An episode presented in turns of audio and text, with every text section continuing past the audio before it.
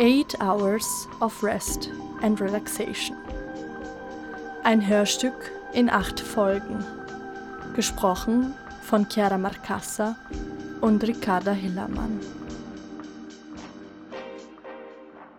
Hibernation oder Winterschlaf. In Freuds Essay Massenpsychologie und Ich-Analyse einige Jahre vor Krakauers Ornament der Masse geschrieben, wird die Masse bereits zu einer Art Komplex von libidinös über Identifizierungen aneinander gebundenen einzelnen Mitgliedern.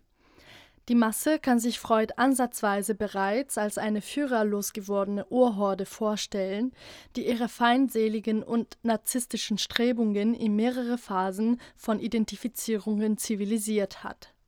Freud selbst beileibe kein hemmungsloser Utopist, sieht doch auch in der modernen Masse einen Fortschritt im Sinne der lernfähigen Stachelschweine Schopenhauers. Eine Gesellschaft Stachelschweine drängte sich an einem kalten Wintertage recht nahe zusammen, um durch die gegenseitige Wärme sich vor dem Erfrieren zu schützen. Jedoch bald empfanden sie die gegenseitige Stacheln als störend, weil sie dann wieder voneinander entfernte.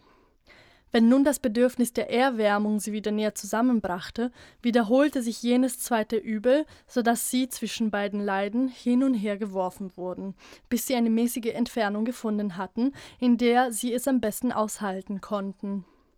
Die Ambivalenz als unausweichliche Begleitserscheinung des Gefühlslebens bestimmt in diesem von Freud bei Schopenhauer gefundenen Gleichnis das Erfordernis einer Art Selbstregulierung der Masse. Die Vergesellschaftung des Stachelschweins ist die Voraussetzung seines Überwinterns. Die Masse wird hier bereits nicht mehr antagonistisch, sondern ontologisch gesetzt. Mit und in ihr müssen wir Stachelschweine uns formen. Die Masse ist nicht mehr Inhalt, sondern Form. Für einen Augenblick hatte ich vergessen, wie Stachelschweine aussehen, also schaute ich in der Online-Enzyklopädie nach. Manchmal weiß man einfach nicht mehr weiter. Manchmal muss einem geholfen werden wie den Stachelschweinen, die einander wärmen können, aber gleichzeitig von den Stacheln der anderen verletzt werden. Da wusste ich auch nicht weiter. Darüber hinaus habe ich gelernt, dass Stachelschweine vorzugsweise monogame Beziehungen bilden und in familiären Strukturen leben. Warum vergleicht man immer Menschen mit Tieren und Tiere mit Menschen? Warum ist der Mensch zum Maßstab von allem? Oder das Tier, das ich also bin? Jahrtausende von Leben und Technologie haben das grundlegendste Dilemma nicht gelöst.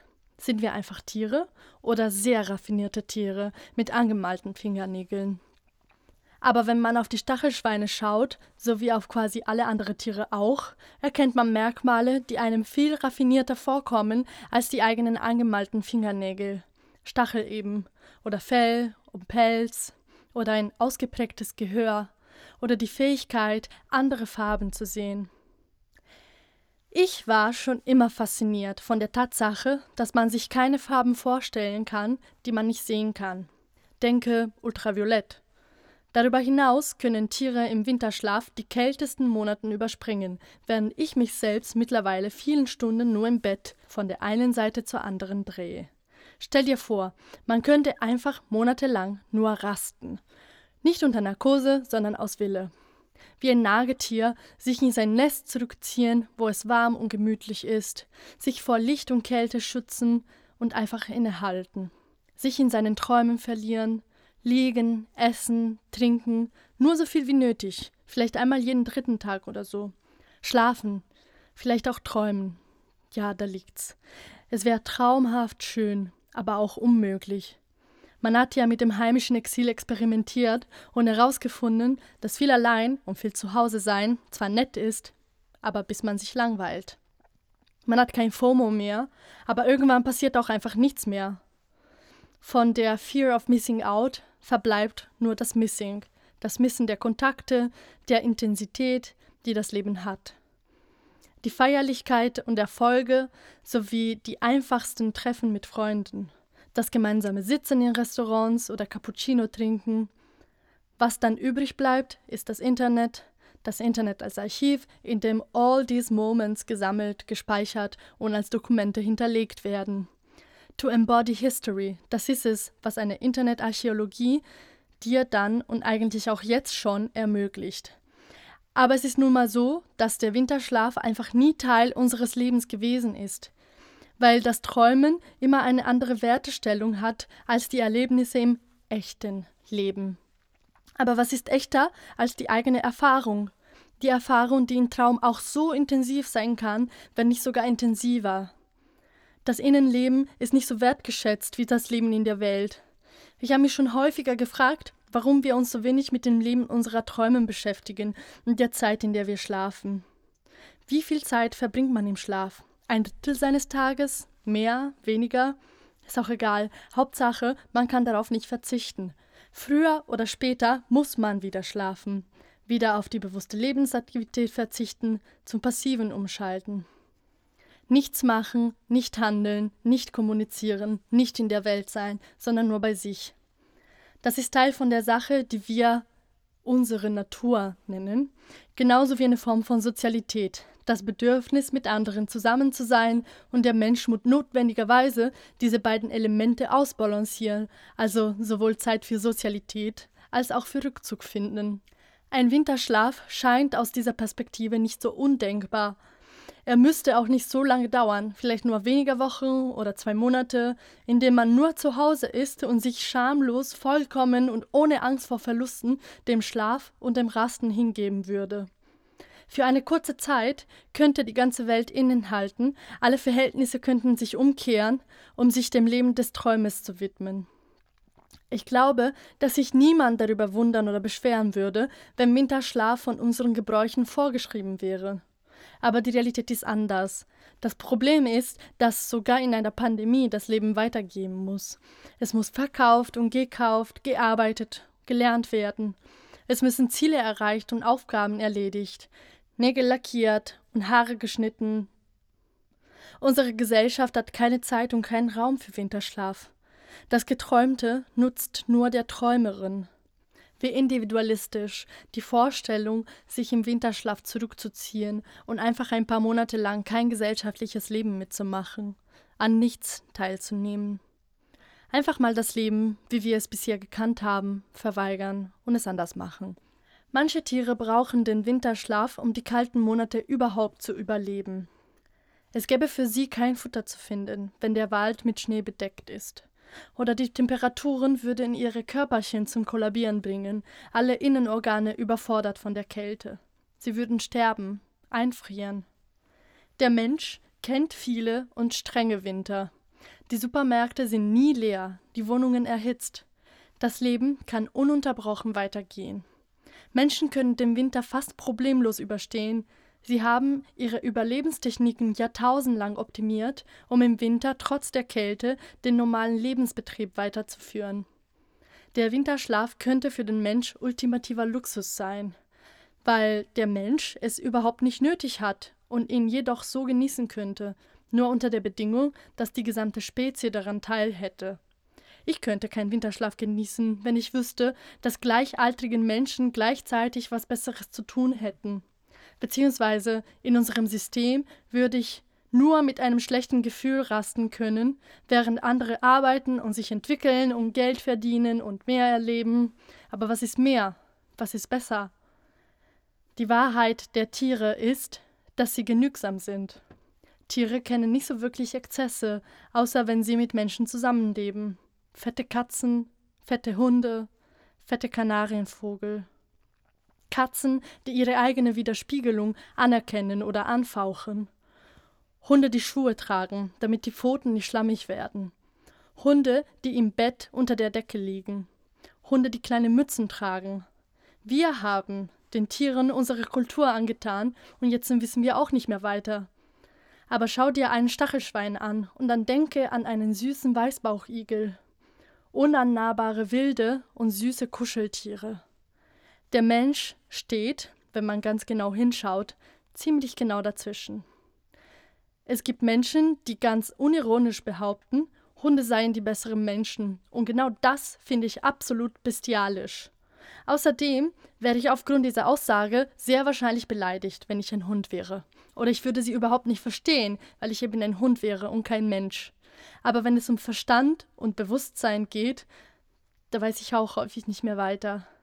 wie eben in diesem Augenblick, in dem ich merke, dass ich mich seit circa zehn Minuten mit Tieren beschäftige.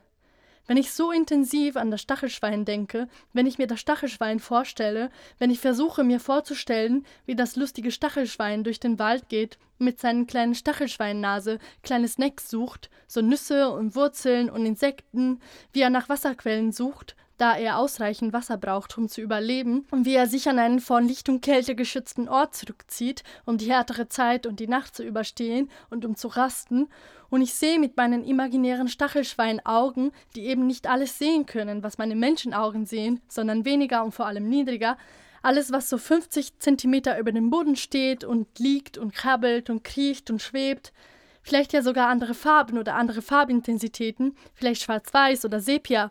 Wenn ich mit dem Gedanken spiele, mich in die Wahrnehmung des Stachelschweins zu versetzen, dann werde ich zum Stachelschwein.